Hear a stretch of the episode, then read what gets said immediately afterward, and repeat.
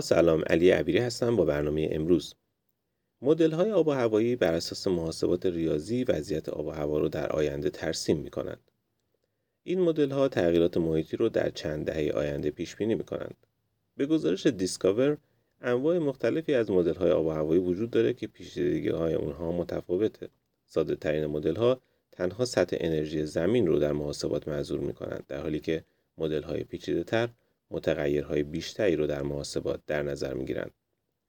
در همین راستا دولت بریتانیا اعلام کرده که با کمک شرکت فناوری مایکروسافت در حال توسعه پروژه خود در زمینه ساخت قدرتمندترین ابررایانه آب و هوایی جهانه. سرویس هواشناسی انگلستان یک توافقنامه چند میلیون پوندی رو با شرکت مایکروسافت در این زمینه منعقد کرده. به گزارش وبسایت یاهو فایننس در حالی که بریتانیا همین حالا هم به داشتن یک ابررایانه آب و هوایی افتخار می‌کنه ماشین جدید دو برابر قدرتمندتر خواهد بود.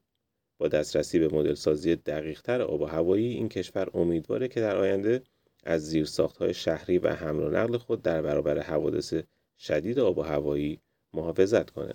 این سیستم در جنوب انگلستان نصب خواهد شد و نیروی محرکه اون 100 درصد از طریق انرژی های تجدیدپذیر تامین خواهد شد. پیش بینی میشه که این تأسیسات در سال اول بهره برداری از تولید 7415 تن دیوکسید کربن جلوگیری کنه. با راه اندازی و آغاز به کار سیستم مورد نظر در تابستان سال آینده ابررایانه شبیه سازی دقیق پیش های محلی رو هم برای کمک به ارائه خدمات اضطراری در برابر بارانهای شدید و جاری شدن سیل ارائه خواهد داد. این سیستم جدید می‌تونه برای جوامع روستایی یک مزیت محسوب بشه و اونها رو از حوادث طبیعی آگاه کنه. علاوه بر اون انجمن سلطنتی بریتانیا فراخانی جهت تأسیس یک مرکز بین المللی برای ایجاد های آب و هوایی نسل بعدی صادر کرد. هدف از ایجاد چنین مرکزی پیشبینی چگونگی تغییرات شرایط آب و هوایی شدید با وضوح یک کیلومتری و انتشار اونه.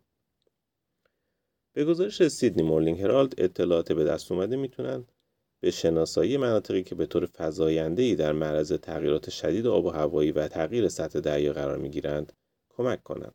از جمله این موارد میشه به شرایطی مانند امواج گرما و آتش سوزی، تگرگ و جاری شدن سیل اشاره کرد که در اون چند رویداد آب و هوایی با هم ترکیب میشن. بر اساس این مدل هر بار که دقت پیش های مدل دو برابر بشه معمولا ده برابر قدرت محاسباتی بیشتری لازمه برای دستیابی به سطح وضوح مطلوب به محاسباتی نیازه که بتونه یک میلیارد میلیارد محاسبه در ثانیه انجام بده مقیاسی که فقط با کمک تلاش های بین المللی حاصل خواهد شد. مرکز ارتقای اقلیمی استرالیا با استقبال از فراخان انجمن سلطنتی اظهار داشت که دولت ها تا کنون از سایر پروژه های علمی جهانی مثل سرن و تلسکوپ غولاس های ماجلان هم پشتیبانی کردند. هزینه هر یک از این پروژه ها بیش از یک میلیارد دلاره.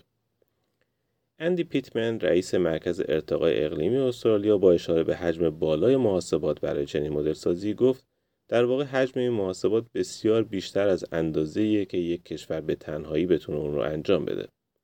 در ادامه پروفسور پیتمن به تعهد اخیر دولت فدرال برای مقابله با بلایای طبیعی و تصمیم سازمان تنظیم مقررات احتیاطی استرالیا جهت انتشار دستور عملی در مورد مدیریت خطرات مالی در جهان در حال گرم شدن اشاره کرد. چیزی که امیدها رو برای استفاده استرالیا از این فناوری ها دوچندان می‌کنه. در اینجا به پایان برنامه امروز می‌رسیم. امیدوارم مورد توجه شما قرار گرفته باشه.